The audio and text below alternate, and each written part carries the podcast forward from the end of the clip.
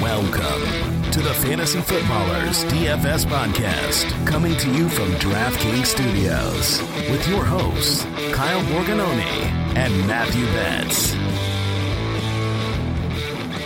Welcome in, everybody. December 17th, the day after my mom's birthday. Hope you celebrated nicely. This is the DFS podcast, Fantasy Footballers. Betz, how you doing? Man, um, I'm shook. I'm not gonna lie. Like this slate is just unreal. I mean, the amount of news that we have to try to get through and figure out what's noise, what matters, who's playing, who's not. It's going to be absolutely off the rails. I think. Um, so if you're if you're locked in this week and if you're paying attention to what's going on, I think you're going to have a pretty successful week because there's a good chance, honestly, some of the information we give you on this show might not even matter come Sunday. That's how crazy this week has been with all the COVID news and injuries and man, it's been wild. So uh, I'm excited to break it down. It should be interesting. Does anything matter anymore when it comes to setting your lineup for redraft or with DFS? Because I am nervous every single time I get a sleeper alert or we get a company update in our Slack channel. I'm just like, somebody is likely going on the COVID list. And obviously, there's much more at stake than fantasy and DFS in terms of COVID and life. But it is a pressing time. And already, even if we had none of this information coming out, like today, we had information come out about Jaylen Waddle and Tyler Lockett. Let's just say none of that happened this week. It already would be the grossest slate of the year. So, week 15 is one of those that you can write down in your calendars. If you still keep a diary at home, write something down and say, I know where I was at week 15 of the 2021 NFL season. It's gross, but we're glad that you're with us. You can get all of our picks, all of our DraftKings and FanDuel picks, including uh, our wide receiver cornerback matchup article that comes out, our roster percentage report, all of the good stuff, including Betz' Thursday night article in the DFS pass. And if you want to save some money, we highlighted this on the main show, and the guys actually laughed about it the other day. I mean, they said for the rest of the season, if you want to get the DFS pass, it is $16.67. is that a slap in the face to us? I mean, the 67 cents is just in of itself. I know Mike said, just make it an even number, man. Come on. But, uh, but yeah, here we are, 16 bucks. What a deal. Um, hey, if there's any loved ones in your life that you still need a Christmas gift for, I mean, the DFS pass, it's a pretty sweet gift. I'm not going to lie. Nothing says I love you more than a couple of DK crowns, you know, getting into the DFS pass. And yeah, that's 67 cents. Like that that goes to feed Betz' family. So make sure that you give him some food for the holidays. he would really really really appreciate that. We need it. But since it's such a such a gross slate, let's just jump straight into our cash picks. Straight cash, homie. You and I were talking before the show, and we just were really clear with each other. Like, dude, I I I'm trying to stretch out and give people more cash picks here, but there's really only a couple at each position, and I don't really want to, you know, go in a bunch of different directions. So we'll give you a pool. You can get all of our picks in the DFS pass, but at quarterback, I can only name three players on both sites that I would even think about in cash. Yeah, it's it's super thin this week, and you know even the names that we're going to throw out, like you can poke holes in these guys. And the first one that we were going to talk about today on the show, before we had the news of Jaylen Waddle, was Tua, who is dirt cheap, 5.7k on DraftKings, taking on the Jets, who are pretty much among the worst in football in every defensive category, especially against quarterbacks like yards per attempt, yards per play, completion percentage. I mean, you name it, they are the worst. So on paper, it's an awesome matchup and it's an awesome spot. However, now we have no Jaylen Waddle likely in this spot against the Jets. So it does bring him down just a little bit. I think my lean is that he's still probably a decent cash game play. Maybe it takes a little ceiling off of the top for Tua, but again, it's the Jets. It's an awesome matchup. And really, Tua, over the last four, five, six weeks of the year, um, he's completing over 70% of his passes. He's actually playing really good football. So I think he's probably safe if you want to go down a little bit in pricing this week. Um, he's probably my preferred cash game play this week. I mean, have the Jets let us down at all this year? Like when we've really needed to count on facing the Jets, they've come through for fantasy. So I think if you want to go Tua, you're fine. We mentioned Dak on Tuesday. He's probably the safer play of the two at 6,400. And he's already played these Giants earlier in the year. He went 302 and 3. So Dak feels super safe. And then I'm only going to mention, okay, I'll, make, I'll mention one more. Kyler is somebody that I personally would play. And in cash and even in GPPs, I'm totally fine if you wanted to play Kyler completely naked. Like if you think that Kyler by himself is going to account for four touchdowns, let's say it's three through the air and it gets all spread around, and then he runs for another. I'm totally fine with that. The last two weeks, he's run for 120 rushing yards. And the first eight weeks of the season, it was only 160 total. So we're getting those rushing numbers back up, which means that he's viable. So uh, 7.9 on DraftKings, 8.8 on FanDuel, I think that he's the only other guy that I would play. I, will say Matthew Stafford, but uh, I think I like Dak more. Any other last thoughts at quarterback? No, uh, that's that's kind of my pull this week. Those three guys. I will say too, uh, in regards to Kyler, um, I think his outlook probably improves a little bit more if James Conner would happen to sit in this one, just because we know Conner gets so much volume close to the goal line. So if there is no James Conner, you could see more rushing volume when they get in close against the Lions. And let's be honest, they're going to be in close often in this spot. They have the highest team implied total on the slate. We'll talk about that game in a second. James Conner leads the league in red zone rushing touchdowns. I thought it would be Jonathan Taylor, but when they get in close, you're right. They give it to Conner. Speaking of running back this week, we talked on Tuesday about how there's no elite plays this week. There's no Dalvin. There's just not a lot of plays. Jonathan Taylor plays on Saturday. So, where are you leaning this week? And does it look like it's one of those weeks where you go in the 5K range and just save some money? Yeah, I think so. I think our general approach usually is to try to get up to at least one of the studs on this slate. And with Najee Harris being the most expensive, I think he's fine if you want to go there. I think my lean is just that these wide receivers are in awesome spots. Cooper Kupp, you know, Davante Adams, just smash spots for both these guys. And I, I want to play one of those guys in my cash lineup. And so in order to sacrifice to get down the running back position, you kind of have to. So yeah, in the 5K range, I mean, there's a lot of names that I really like this week. I guess let's start the conversation with Sony Michel because right now we're still not sure exactly what's going on with Darrell Henderson. He hasn't played in a couple games, been on the COVID list, also dealing with that quad issue from about three weeks ago. So, I mean, even if Darrell Henderson is active, I think Sony Michel is still viable this week. Now, clearly, it would take a little bit of the ceiling off of Michel. He's played like 98% of the snaps the last two weeks, just dominating the touches, gets the goal line roll, gets passing down work. You can't poke any holes in the spot. In Seattle, man, woof they are rough against running backs. So yeah, if if Sony's there by himself, to me, he's locked in my cash lineup, no questions.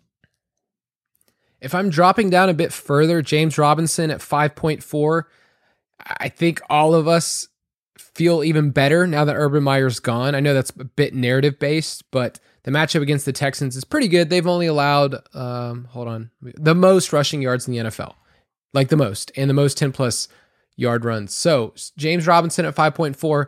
And then this guy has kind of slowly climbed for me throughout the weeks. Uh, he's my cover guy for FanDuel Cash this week. I like him a lot on FanDuel at 5.8. It's D'Onta Foreman of the Tennessee Titans. I'm getting a ton of redraft questions about him this week. Like, should I start him? I think he's a strong start, and the Steelers look kind of scary, but they've allowed top five running back production in four of the last five games and the third most rushing yards in the league. So you would mostly think of the Steelers being a stay away matchup, but it just feels so good, and the Titans are one point favorites. So, how do you feel about Foreman? Yeah, I wrote him up actually in the DFS pass as a GPP pick because of the fact that I think he'll probably get a little bit overlooked in terms of those 5K backs as it stands on a Thursday when we're recording this. So, we'll see what happens over the weekend. But either way, I for sure want some exposure to D'Onta Foreman, which is not a sentence I thought I would ever say in the year 2021. But here we are. Um, yeah, man, the matchup is awesome with the Steelers. 182 rush yards per game allowed over the last three weeks, including just that monster performance from Dalvin last week. And each of the last three starting running backs have found the end zone against the Pittsburgh Steelers. And at 5.2 on DK, and I forget what you said he is on FanDuel, stupid cheap there too. 5.8. If he falls in the end zone once, you're pretty much good to go. So yeah, for me, he's a really strong play. And then let's just bring up real quick the Cardinals situation. Let's say you don't play Kyler and Cash, but you want some access to those team implied totals. Where are you going? Uh, if Conner's active, is Conner the play? And if Conner's not active, it's Edmonds? I think so. I think that's probably my lean. I mean, Conner is just, it's like automatic at this point. Like you think he's going to regress at some point and not find the end zone, and there he is. And we know that the Detroit Lions are uh, very giving this time of year to the running back position. So yeah, if Conner's in there, he's a solid play. Um, and then yeah, I mean, if if there's no James Conner, eh, the only other back right now that they would be competing with for target targets and touches would be um, your boy, you know, Benjamin. So in that spot, Chase Edmonds looks like a really solid play, and he's 5.1, I think, on DraftKings. So yeah, either way, the the running back situation for the Cardinals is a spot to really pay attention to this week. And if we get clarity, they're going to be a smash spot. I'm going to give you 10 seconds, Bets, where you get to talk about Duke Johnson because I know that you are so hype about this. So, where are we at with the Miami backfield? Because everybody's pretty much still in COVID protocols. He is locked into my cat. No, I'm just kidding. Um, yeah, so the Miami Dolphins situation is is the most up in the air right now of any team. We have all three of their, I guess, quote unquote, best running backs, Myles Gaskin, Salvon Ahmed, and Philip Lindsay, on the COVID list. Malcolm Brown has not played since week seven because of a quad injury. He has been designated to return, but is not officially active activated yet. So as of now, it's like Duke Johnson, Gerrid Doaks, uh, just Kyle Borgognoni in the backfield. I don't even know who's back there. Uh, we could get we could get Duke Johnson at four thousand US dollars on DraftKings.com. Stoneman against the Jets. If those guys are all rolled out, what are you doing with Duke Johnson? I'm not going to touch him. The dude has literally not been on an NFL team. He's been on the street for a while. So I don't want any Duke Johnson. But if you could play me for the Stone Men, dude, they might make an exception for you and put you at like 3.6. I feel like they would like yeah, I'd be one of those cheat codes where you could play me like in a different spot. and yeah, man, I mean some flag football in college, won a couple of chips. I mean, it's kind of a big deal. We ran a, you know, not traditional offense, so I don't know how it would translate, but I don't really want anything to do with the Dolphins backfield because transition to wide receiver, DeVante Parker is someone we brought up on Tuesday. We've talked about the whole week, and now with Jaylen Waddle out, I cannot imagine playing a cash lineup without DeVante Parker this week against the Jets. Like, please tell me why somebody wouldn't play him. I really can't. Um, he's 4.3 on DraftKings. He's a stupid cheap. I know he hasn't been the most reliable as far as being on the field, but when he is on the field, all the dude does is earn targets. So now, yeah, no Jaylen Waddle, who over the last three weeks is vacating about a 30% target share in this offense. You, uh, I feel like you have to play him in cash, right? I mean, in GPPs, maybe it's a different conversation, but if you're setting a cash lineup this week on a DraftKings, he's for sure in there. All right, so DeVante Parker is kind of where I started my lineup, and then there's a couple other plays Brandin Cooks at 5.8 is playing against the Jaguars, who are really bad at defense. They're allowing the highest expected points per pass attempt in the league. So he feels super strong at 5.8. And then what are we doing with DK Metcalf at 6.2? With this news of Tyler Lockett, the targets are going to go his way. He actually did really well against the Rams when they played earlier this year. He caught two touchdowns, one of those against Jalen Ramsey. So any interest in Metcalf or is just the floor is this like a Ja'Marr Chase situation where it's like we want to play this guy in GPPs, but in cash it's like uh, the floor is like three points. I think it just depends on like what you have salary wise. I mean, if you have the money to make it work, he's affordable at six point two on DK, and yeah, without Tyler Lockett. I mean, this Rams and Seahawks game is one that we're going to talk about in a minute, but it's probably the best stacking environment on the slate. So we're liking a lot of pieces from it. And DK Metcalf, you know, over the last couple of weeks, he's been tackled at the one yard line and had a touchdown called back because of penalty. So it is coming for DK Metcalf sooner than later.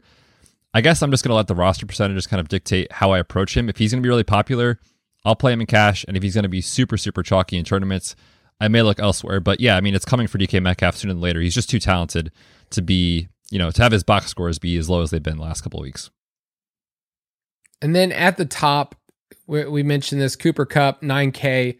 He's 9K on FanDuel, which makes him an elite play. Davante Adams is 8.9 on DraftKings, 8.5 on FanDuel, which is way cheaper and it's great. So either one of those two dudes will be in my cash game lineup. Right now I have Kupp and then Diontae Johnson at 7.5. If you just want to lock in eight targets, nine targets, and just say, hey, this is where this is going to go. Tennessee gives up the second most fantasy points to wide receivers in the league. Then go with Diontae Johnson. I want to mention on FanDuel, I, I like CeeDee Lamb at 7.4. I think he's a really good play. And then Van Jefferson, let's say you didn't play Kupp uh, in your lineup, then Van Jefferson 6.2 feels pretty pretty good with OBJ out. But any other names you want to bring up? No, I think that was that's pretty much it for uh, you know the best cash game plays. I think a wide receiver. At tight end, we usually say pay up or punt. And the pay up this week is either you have to pay up a ton for Kittle or Andrews. And I don't love the punt. So I'm kind of going against my rule. And I like in that middle tier, Dallas Goedert at 5.3 feels cheap. He's 6K on FanDuel. He's a great play there. Washington's allowing the third most passing yards and the second highest opponent pass TD rate. So I want to go in that direction. I want some semblance of that offense. And hey, if Gardner's playing, maybe even better because he just hyper targeted Goedert this past week. Maybe it's that Gardner Goedert kind of connection that those two have. Uh, how are you handling Gesicki? I, I saw his name on there. I know you're a Penn State homer, but in cash, do you feel super confident? I mean, if you're playing Parker, you're not playing Gesicki, right? I don't know, man. I haven't started building lineups because at this point it feels like why would you bother uh, on a Thursday with all this news? but I mean, my, my initial thought process is just like the projection is going to be so strong on Gesicki, who is a wide receiver basically, and Jaylen Waddle running all of his routes from the slot that's going to open up so much across the middle of the field for Mike Gesicki. So I think it's probably viable actually to play them both in the same lineup, even in cash if you're playing Tua. Like, where are the targets going to go outside of those two guys in this offense? Mack Hollins? I mean, pro- you know what? Mack Hollins is coming up for two touchdowns this week because I said that. So perfect.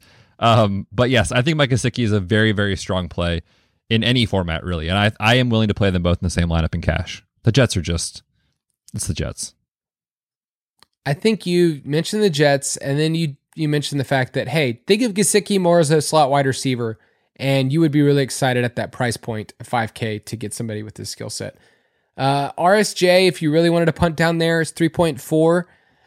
Uh, it's tough for me because John Bates actually saw more snaps last week, but he's definitely the one. If I'm gonna go that low, you can look there because I mean Washington has nobody. Cam Sims is on the COVID list. McLaurin's probably not going to play. Adam Humphries is not the elite player he used to be. I hate to see it. So, I mean, he could have been one of the greats. He could. He really could have. While we're talking through Washington, real quick, one name that we didn't mention, I just want to get your thoughts on is um, Antonio Gibson. Obviously, was chalk again last week. Major failure. What do you have? Like five DK points. He's the same price, six K. If they have no McLaurin, if there's no JD McKissic, if there's no Cam Sims, are you going there? I am very, very triggered and wounded by that man. Um, so I'm going to say no. But in tournaments, I could totally see it where you just have a mini correlation of Gibson and Goedert or Gibson and DeVonta Smith, which kind of would come in pretty low rostered. So okay. that's probably w- what I would do. But um, yeah, I mean, people are going to run away just like I am. If like, hey, I remember last week he was 65 plus percent in cash and and people got to run away. All right, let's go to defense. Uh, the Bills and the Jags on DraftKings is kind of where I want to go. Right now, I have the Bills in my lineup at 3.1 because they're playing the Panthers, who have no identity as an offense anymore. Who do you like? Yep, same names as you. Those are my two top plays for sure. I think I lean Buffalo uh, in that spot if you have the 300 bucks to get up to them on DraftKings. Also throw out um, over on FanDuel, the Eagles at 4.3 against Washington looks really solid as well, and they're on on DraftKings 3.5. I mean, man, Taylor Heinicke's banged up with quad and elbow issues. We just talked about. They have no playmakers this this week. Like, there's none outside of Antonio Gibson potentially with Terry McLaurin injury, J.D. McKissic, um, Logan Thomas, all those guys out, and they're going to be starting a fourth string center this week. And the Eagles are strongest up front in their front four. So yeah, it looks awesome for the Eagles this week. If you want a high upside play, um, even in cash, I think they're they're viable. Stack attack. I actually kind of just lied to you, the listener. Normally, each week we talk about the games that we'd like to stack, but for the first time in the history of the show, I just I can't do that. I couldn't do that to you because stacking, I feel like I just have to throw out a ton of the rules and a ton of things that we've been talking about this year because I'm going to lean more into team totals and build my lineups around a couple of teams that I really like rather than saying I have to be all in on this game. So I'm going to give three different teams that I like, and Betz feel free to, if you have a team that I'm forgetting, I want to add them in. Maybe we'll give a couple of correlation plays at the end. Maybe a couple of slate breakers, right? Ooh, I mean, those all have been about those slate breakers. those have been, dude, they've been hot. All right, I want to talk about the Cardinals. They have a near 30 implied team total, and in terms of game score, their game against the Lions is not great. Okay, like in terms of pace, it's just middle of the road if I'm comparing it to nor- a normal slate. But the Cardinals are such heavy favorites, and their offense, even without DeAndre Hopkins, projects so well that we want a piece of this offense. Arizona, here's what they've done on the road this year. Every single time Vegas has projected them and their team implied total, they've surpassed it every single week, which is an awesome trend. It also scares me to just completely bank on that. But 30 points is what Vegas is saying, and we can feel pretty good about that. So, knowing that there's 30 points available for us on the Arizona side, where would you go? And then at the very end, I'll kind of ask, like, do we even care about the Lions? I think it's easier to answer the second part first. I mean, Amon-Ra St. Brown, if you want to correlate, is is the is the bring back. You messed around with Mr. Brock Wright last week in cash. Uh, we just got news TJ Hockenson done for the year with his thumb injury. I'm not playing Brock Wright. No, thank you. He's 2.8. If you How dare you? you did it, you're wild, And man. I, I, he he two X. He got five points. Oh, what a legend. Um, but you know, outside of Amon-Ra St. Brown, it's hard to get excited about any of these options. So yeah, I'm not going to force to bring back. I think on Arizona's side, we just know that you know they're going to have success. It's just a matter of how do they do it. And with there being so many injuries to talk about, it's hard to really you know zoom in on who those guys are. I think Christian Kirk becomes one of the more popular plays in the mid 5K range. Not that he's not a good play. I just know that we've seen a floor from Christian Kirk many times when you've been counting on him before. I think AJ Green might get overlooked on this slate. People don't like clicking AJ Green's name because he's the you know veteran wide receiver. We saw him for a couple years just decline, and, and now he's kind of back in this offense. But without DeAndre Hopkins, we saw like a bunch of deep shots to AJ Green on Monday Night Football. He's 4.9K. The Lions, man, I mean, they're going to score touchdowns. It's just a matter of figuring out where they go. And if you want to play Kyler and stack him, I think AJ Green is interesting as leverage off of Christian Kirk this week. And what makes it different this week is I'm not fully game stacking this. So even with Kyler, I'm totally fine if you said Kyler, AJ Green, done. Or Kyler, Christian Kirk, I'm not even touching a lion. You may look at those targets with Amon, Amon-Ra St. Brown and say, okay, he's gotten 12 in back to back weeks. He's interesting. I just don't see a GPP winning score coming from him unless he hits the end zone. And he's not a great bet this week. I don't really like any of the Lions the way that they're projecting. Now, it certainly could happen, but I probably will be playing either Kyler naked or Kyler plus Kirk, or if Chase Edmonds is in, and let's say Conner's out, I will be playing a ton of Kyler and Edmonds because those two have always correlated super well together. Uh, obviously, because he catches passes. So, looking at a skinny stack or a naked stack. That's what I'm trying to stack today. How do, how do you feel about that? What's funny is that a naked stack is not a thing because you're playing them naked, you're literally not stacking. so, so there's that. Um, but yes, I'm with you. I think that's my approach to this uh, this game as well. You know, I just got caught in saying, I just wanted to say the word naked Yep, you did. once again on this podcast. You did. Um, I'm not even going to give. I mean, the the line is Arizona minus 12, but uh, normally we'd give our Vegas picks, and I just it's just at this point now where you're looking at this game and saying, "Can I get two pieces and get out of here?" Because you do not want to get caught up in a Guns Mahoney, you know, hangout fest. Like I don't want to hang out with any of these guys. Jared Goff. I actually would love to hang out with Guns Mahoney. Dude, he looks like an awesome guy to hang out with. Super fun to root for. Strong. Just a real guy's guy, you know? Hey Betz, you want to come over here? And, and like he would he would tell you old war stories. Hey, do you remember when I was the tight end for the Dallas Cowboys? He really would. And I would be all about it. We remember we remember Dan, you and your really long hair. All right, let's talk about the next team. It's the Los Angeles Rams. They carry a 25 and a half point team implied total. And the reason why we like the Rams is because they are a pace up squad. Their first neutral game scripts, their second in expected points per pass attempt, and they have the highest pass rate inside the 10. So Matthew Stafford projects really well. I think we would say Sony Michel projects well in like a median standpoint, but it's the passing game for the Rams that we want a piece of. It's Cooper Kupp, it's Van Jefferson, and then I think Tyler Higbee needs to be brought in the conversation with Odell out. So how do you feel about Higbee this week? Yeah, I think he's definitely interesting. He's 4K on DraftKings. And, you know, when we're looking at names at the tight end position that aren't the elite guys of, you know, Kittle, Andrews, Kelsey when he's on the slate, those types of options, all I'm looking to do usually is correlate my tight end with a quarterback that I feel really good about. And I feel awesome about Matthew Stafford this week, taking on a Seattle defense that ranks bottom of the league in a lot of the passing categories for uh, defense against quarterbacks. So if Matthew Stafford has success, we obviously think Cooper Kupp is an awesome, awesome play. Let's say Cooper Kupp goes for two touchdowns, but Stafford throws for three. If you go double stack with Kupp and Higbee and it doesn't go to Van Jefferson, who I do think is going to be pretty popular this week, I think Higbee allows you to get access to this game in a way where you're not playing into a ton of roster percentage because then you look at on Seattle side.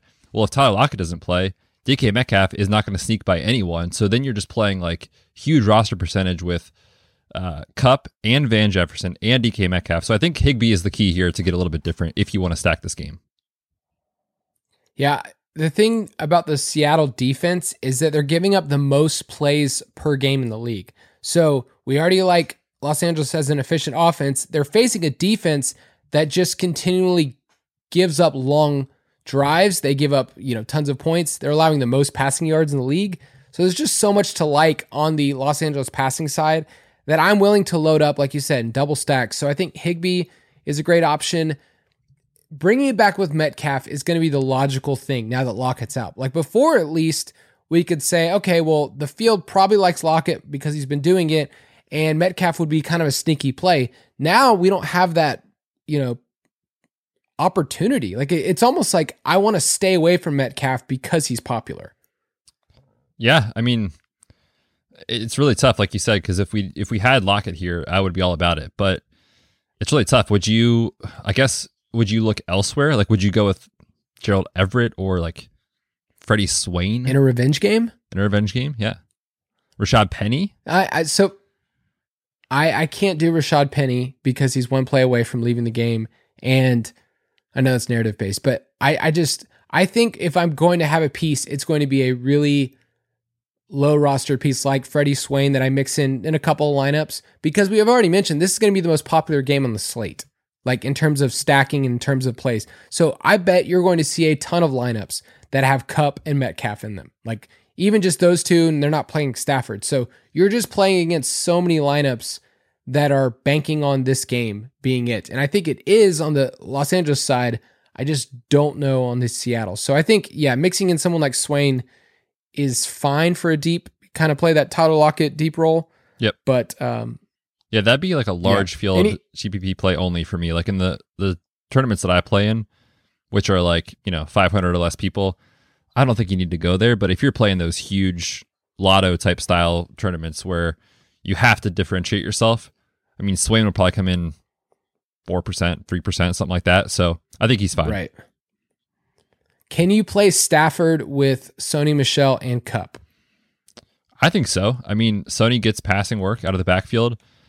You know, Cooper Kupp can get there even without finding the end zone. Like he's getting so many targets. Without Odell Beckham, he could legitimately push for like 18 targets this week, and that is not hyperbole. I mean, it's it's unreal. And you said they're they're allowing a ton of plays per game to the opposition. Seattle is so if it all goes through, you know, Cooper Kupp, Sony Michel, and Matthew Stafford, I think it's very viable for sure. All right, last team that we're going to talk about here is Dallas Cowboys. They have a 27 and a half point team implied total, and they're 11 point road favorites. But the thing about the game is it only has a 44 total. So I can't fully endorse this game from a stacking standpoint because the quarterback of the Giants currently is Mike Glennon or Jake Fromm. I don't really know actually who it's going to be. We had our moment in the sun with Mike Glennon. It was great this past week. I loved it. But we just need to move on. And so with the Dallas side, if we were to take three pieces here and get out, is that your preferred method? I don't know if I'm locking in three pieces, but I certainly want some exposure to a team that has a huge total against the Giants. Yeah, for sure. Uh, we talked about Dak. He's in a really good spot. And I think my preference here is to go into CeeDee Lamb. Again, I was on him last week. He had an okay game, wasn't really GPP winning. But when you look at, you know, this offense, they're actually manufacturing rush attempts for him. He's got at least one in back-to-back uh, weeks. He had two last week. So just trying to get his, you know, the ball in his hands. And with the Giants, they're definitely the weakest over the middle of the field. They've given up some really big games to slot wide receivers. CeeDee Lamb's going to spend most of his time there. I love CeeDee Lamb this week for sure, especially at his price point. I think on FanDuel he might get pretty popular because he's so cheap, but I think on DK, with everyone wanting to try to get up to Cooper Kupp, Davante Adams, he might get lost in the shuffle this week. So I think he's a really strong GPP play to get off of the chalk. So Dallas, since week seven, since their bye, they've only hit the over once. And you can look at that and interpret a couple different things. You could say, "Oh, well, Dallas, you know, Zeke's been like sputtering," and but the thing is, it's the other team that we care about. So in this game with the Giants, do I trust the Giants with Mike Glennon and a bunch of injuries on the team to get 16 and a half points? I don't. Like I just don't don't do that. So Sterling Shepard's the only one that I'm kind of interested in. I feel like Saquon a ceiling game just doesn't feel like it's in the range of outcomes. Evan Ingram's dead to me. So I just Evan Engram. I just yeah. can't. Remember when he played football? That guy. His rookie year? that guy. Um, real quick, so, though, on, on me, Sterling Shepard, if you did want to go that route, I know we talk about ceiling a lot in GPPs, and Shepard is 4.7K. So if he just piled up yards and receptions in a negative game script, you really don't even need him to find the end zone to pay off that tag. So I think he's somewhat interesting. I don't think anyone's going to play him, but yeah, I'm with you. I don't think you have to force it this week. Yeah, when I wrote up some of my game stacks, I had like Dak, Cooper, Lamb, and then bring it back with Shepard, or Dak, Gallup, and bring it back with Shepard, or um, I still like this spot for Dalton Schultz. He really hasn't done a ton in a while, but if I'm going to correlate and play a tight end, it's going to be with the quarterback. Um, and then I just need to mention that Zeke, when these two two teams played earlier in the year, like he had a good game. He had two touchdowns, over 100 rushing yards. So it's been a minute. But if you wanted to go Zeke and Dallas DST, I don't think that would be too bad. I think that Dallas has some upside. Uh, we know their defense creates turnovers and they've been pretty awesome. So um, that's kind of where I'm at with those three teams. But let's mention a couple of other plays that are worth just quickly talking about. For me, I would like to play a 49er. I think I feel like the 49ers at home against the Falcons are in a good spot. So if Elijah Mitchell was active, I would want him in, on a roster. But if you wanted to get one of those pieces, if it's a Deebo, Aiyuk, or Kittle, I think that you could correlate them with a Cordarrelle Patterson and have kind of an interesting correlation. Same thing if you wanted to do it with uh, Denver and Cincinnati. So either Mixon uh, and bring it back with Jerry Jeudy. I think that that's worth looking at in a GPP. But any other correlation plays you like? I think that makes a lot of sense for sure. I'm with you on San Francisco. I think that they are a team that we we just don't know right now like where it's going to go. Um, but with Deebo being, I think he's 8.2, um, Aiyuk's priced up a little bit at 6.3. You know, those guys, there's paths to having them, you know, both have success. But we talked about it on Tuesday. You're not going to be able to fit George Kittle in a cash lineup. I think he is an awesome, awesome, awesome GPP play. I mean, AJ Terrell on the corner, you know, in the perimeter for Atlanta, that's where they're strongest, as you know, Kyle. Over the middle, not so strong. And George Kittle is just playing lights out right now. He broke the slate two weeks in a row. It's going to regress at some point, but on paper, is this the spot where it regresses? I don't know. And uh, I want to take some shots for sure in GPP. So I'm with you. I think that is really like my um, my last kind of take on the teams that I want exposure to. I'll just point out the Eagles have a really high implied total this week. I'm kind of surprised by it. Did you see it's 27 points? So, I mean, no one's going to play Miles Sanders. I don't think anyone's going to play DeVonta Smith. I think Dallas Goedert's an interesting play, like we talked about. So those other names are, are going to be GPP only type of dart throws for me: Miles Sanders and DeVonta Smith. I'm going to throw out a wide receiver that I am officially putting my slate breaker uh, label on this week. And if you have any other slate breakers, feel free to throw them in. It's going to be Chase Claypool.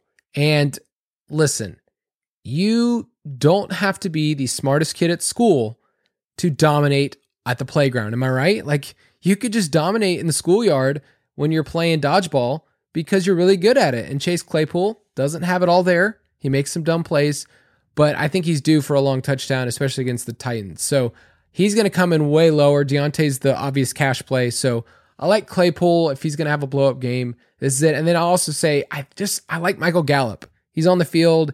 He's seeing a ton of targets. Like he's last four games has been 10, 8, 9, 9. Like that's a ton of targets. And I feel like he kind of gets lost in the shuffle of those Dallas wide receivers. So anybody else that you would throw out there and say, hey, if, if they hit, like they could break the slate.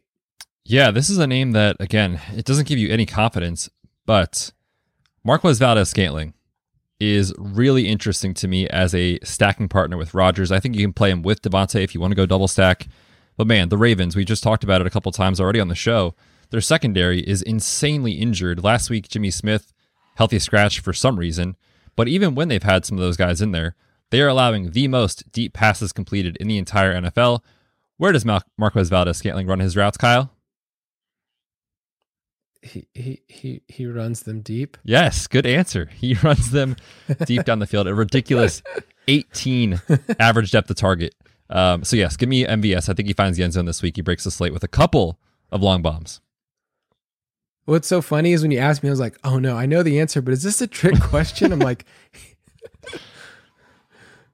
I felt like I was getting quizzed. Uh, you passed. All right, don't worry, you passed. Let's. I feel good. Let's let's battle it out. DFS Battle Royale. Betz took a commanding lead. He leads by one, just one. Watch out for the season. So, so if you wanted a couple of different categories that could help you this week, that's what Betz and I are here for. So give me a stacking quarterback that you would potentially use in a GPP under 6K. I just saw your answer. Yeah, this is not for the faint of heart.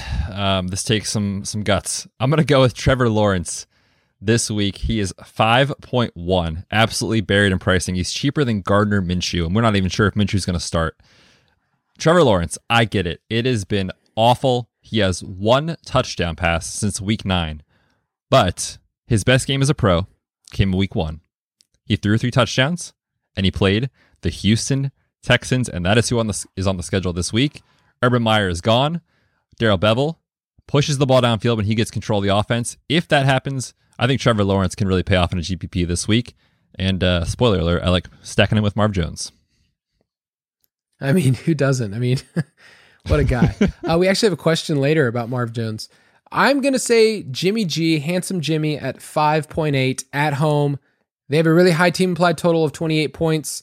And we mentioned George Kittle earlier, but let's say you stack Jimmy G with Kittle and Aiyuk or Kittle and Deebo, and you got four touchdowns between those. I think that in a GPP at his price point, 5.8 on DraftKings, he could do some work. All right, give me a cash game running back that's not named Najee Harris, who's pretty much the most expensive running back, or Sony Michel, who we've kind of identified as like he's the dude.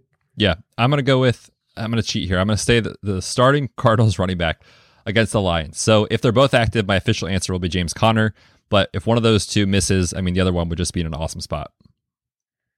Man, if we could only get Eno Benjamin, I would, I would feel, I would die a happy man. Would you play him at Stoneman? Uh, if he's the only guy yeah. against the Lions, yeah, of course. Okay, it would make me feel super cool. Those of you, I wrote an article about Eno, and so whenever I see his name, I just feel so happy. You kind of forget he's in the um, league. He's done nothing you? in the NFL. yeah, he's last year he didn't do anything. Nope, he not a thing. Take one meaningful snap. All right, I'm going to go with D'Onta Foreman. I mentioned him earlier at the Pittsburgh Steelers. I just he's shaping up to be one of my favorite cash game plays of the week, and he feels safe. I don't know if he has 25 plus point upside, but I think you can get to 15 points and feel confident of him getting in the end zone. Uh, let's go with a cheap wide receiver under 5K that you would use in attorney. Yes, I just talked about this guy. MVS, Marquez Valdes Scantling is 4.9K. We talked about it. That's how you beat Baltimore down the field. Aaron Rodgers is playing lights out right now. Despite the toe injury, still playing incredibly well. Um, and I want to just back this this Packers offense against the banged up secondary. All right, so the easy answer for this, you know, below 5K would be DeVante Parker, so I feel like I had to kind of exit him out. But I'm just going to say AJ Green at 4.9. He had a big game this past week, and I think he's one of the few receivers that can actually body somebody in the end zone. So it's not going to be Christian Kirk. It's definitely not going to be Rondale Moore. So in terms of red zone looks, I like AJ Green for the Cardinals there. And then a pay up tight end. I wanted to say punt, but there's really only two options this week if you had to pay up. Yeah, I mean the two names it's, it's George Kittle and Mark Andrews. I went with George Kittle. He is expensive, 7.5k, but taking on the Falcons, certainly you can see as you said with Jimmy G, that offense rolling. They've got a huge implied total and look at what he has done over the last 2 weeks. Jimmy G looks for him. And if that continues against the Falcons, my gosh. Sorry Kyle. It's going to be rough. I actually would love it just cuz I love Kittle. Just I'm not I'm not counting on this game for our win total, man. You know, I'm not counting on it. Yeah, me either. Although, but I am. I'm kind of I'm kind of at the point with Kyle Shanahan where I'm just like, dude, I'm I'm done with you. Really? Why? Like, I think he thinks he's the smartest person in the room at all times, and I don't like people like that. Okay, but sometimes he is the smartest. I know that's true, but other times I feels like when we question his decisions, he gets mad. It's like, dude, you're a human being. You get things wrong all the time. Anyway, Kyle Shanahan, um, just he's slowly slid down the list of people that I truly respect in the game. Okay. I respect him. All right, all right, fair but enough. I don't, I don't think he's a genius anymore. Uh, I need to say Mark Andrews six point four because he is the tight end one on the season. He's tied with Travis Kelce in total targets. This is a different Mark Andrews than we've seen in the past. Before it was like those monster touchdown games. This year you're getting those games. Even if he doesn't score, he's awesome. So Mark Andrews is a beast. I wouldn't mind playing him this week, even without Lamar. Like that's where he racked up a ton of production last week with Tyler Huntley. All right, give me a defense that has slate breaking upside. Yes, real quick before you get on to that, I just want to say if you are playing that that game stack with uh, Rodgers, absolutely love Mark Andrews as a bring back. So I'm with you there with MVS. Uh, Mark Andrews, little mini correlation should be fun. Uh, but yeah, defense. I'm looking at a team that can break the slate. It is the Dallas Cowboys. They're 3.6k. They've got Micah Parsons, who looks like one of the best defensive players in football, even as a rookie. DeMarcus Lawrence is healthy. Randy Gregory taking on the Giants offensive line and some sort of beautiful combination of Jake Fromm and our boy Mike Glennon. Yes, they are going to give Jake Fromm reps. They said this week. They said they've got like design plays for Jake Fromm, which uh, what? I don't know. The Cowboys could just smother them this week. Uh, they're an awesome play in tournaments. I'm going to bring up the Packers at 3.3 at Baltimore, whose offensive line is blown up, completely blown up, and could be without Lamar Jackson. It's not trending in a great way. So that game feels like one of those where you could see the Packers score a touchdown, get some sacks, and their defense has just been great. They've been great for most of the year. So Packers would be an interesting one to pay up for and reap the rewards in a GPP. But let's get to a couple mailbag questions. Mailbag.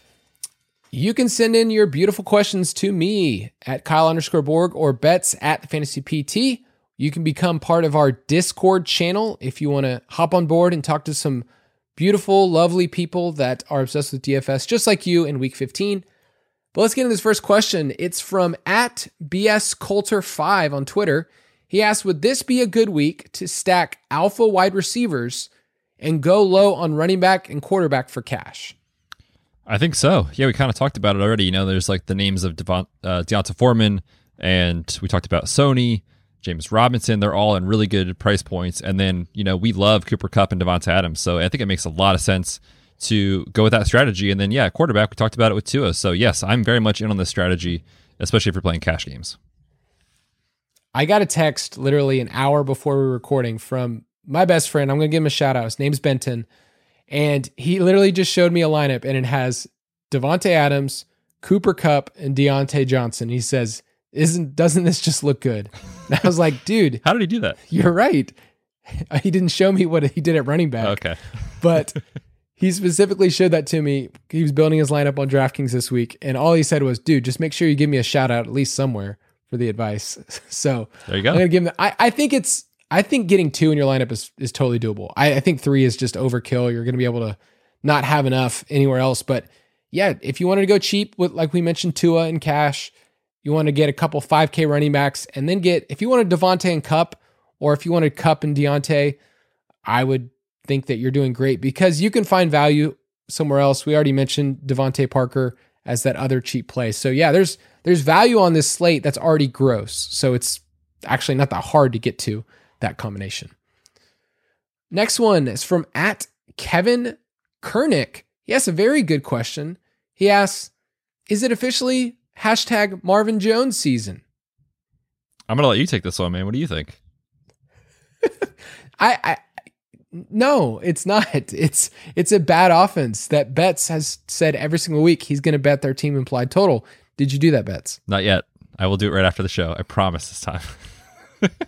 the people are going to be so mad at you for talking about this on the air and then wasting our money. We could have made so much off you, but I mean, the opportunities can be there, but the problem is just overall, Trevor Lawrence hasn't been good. I don't think that Urban Meyer is going to solve all of their offensive issues. It is the Texans. So if you want to take a shot, you have a better shot than most weeks. It's just not a game environment where you can say the Jaguars are going to score 35 plus points. Uh, you're and James Robinson is a better bet at getting a touchdown. But yeah, if he if he gets on board and he gets a touchdown, I hope my Twitter's blown up. I disagree with you. I think Marv Jones is an awesome GPP player this week. And it's funny because our roles are reversed. Usually you're in on Marv, I'm out. Listen, James Robinson is going to be top five in roster percentage this week, guaranteed.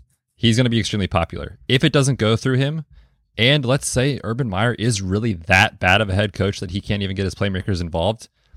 I mean, Darrell Bevell, man, you know where he was at OC before in Detroit with Marv, where Marv was successful. I am talking myself into a Trevor Lawrence, Marv Jones, Milly Maker stack this week. Let's go.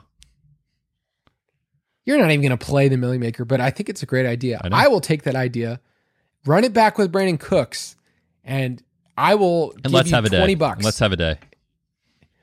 I'll give you a little tip if I win. Okay. How about that? All right. Next question is from at Hovaverse. He said, I've been struggling with this and I wonder if you guys might have a solution. It's I thought it was gonna be like a medical problem, like that they were gonna bring up. It's not. And you're gonna give medical advice. that, I'm not a doctor. That would be an interesting DFS segment, wouldn't it? hey, by the way, totally unrelated to DFS. Um, I have this rash. Anyway, uh, do you think it's better to build your lineups first and then choose where you want to enter, or do you reserve seats in contests and build lineups based around that?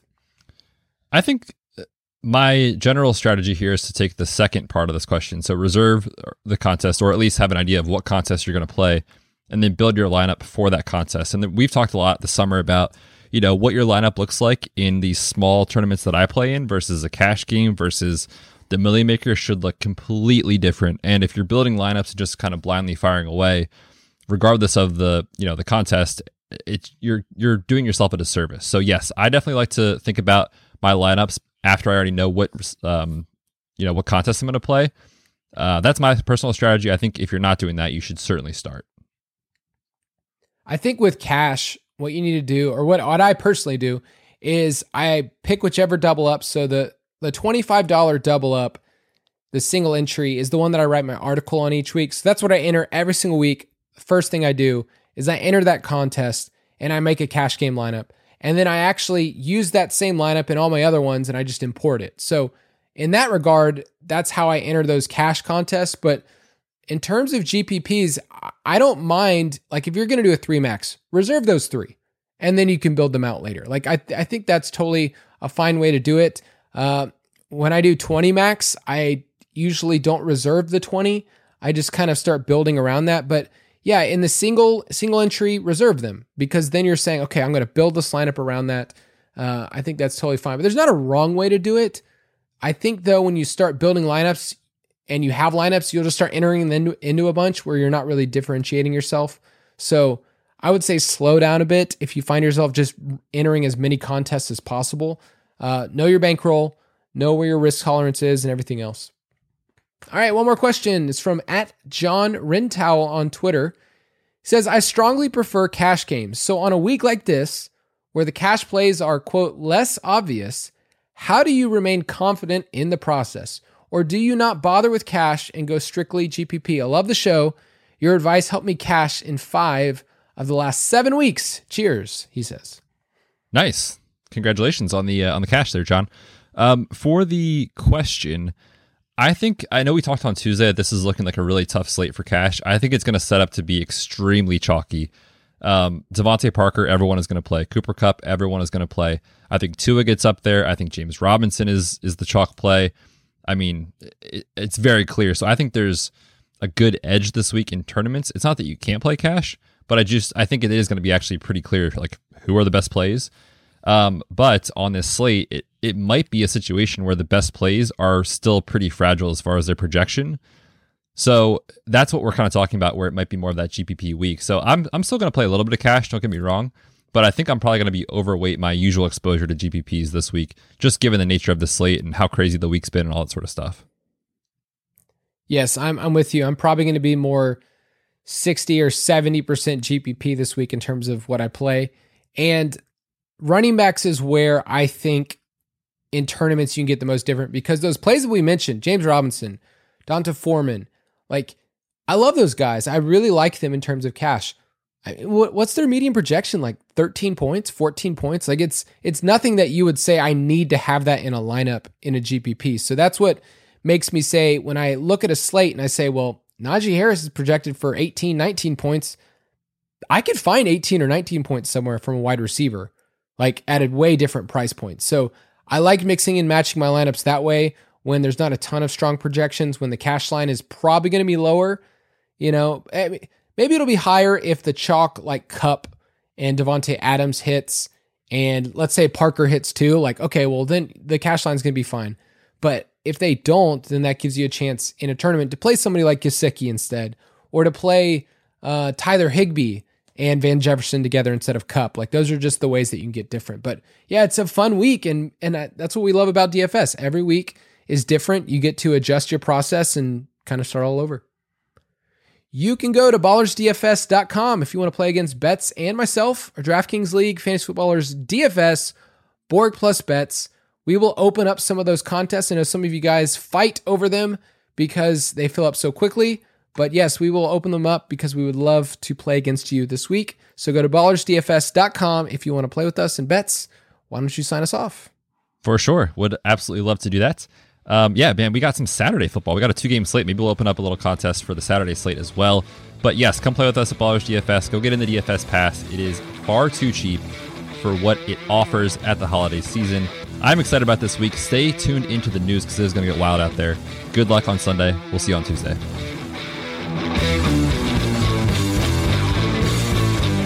Thank you for listening to another edition of the Fantasy Footballers DFS podcast. Don't forget to visit us on the web at www.thefantasyfootballers.com.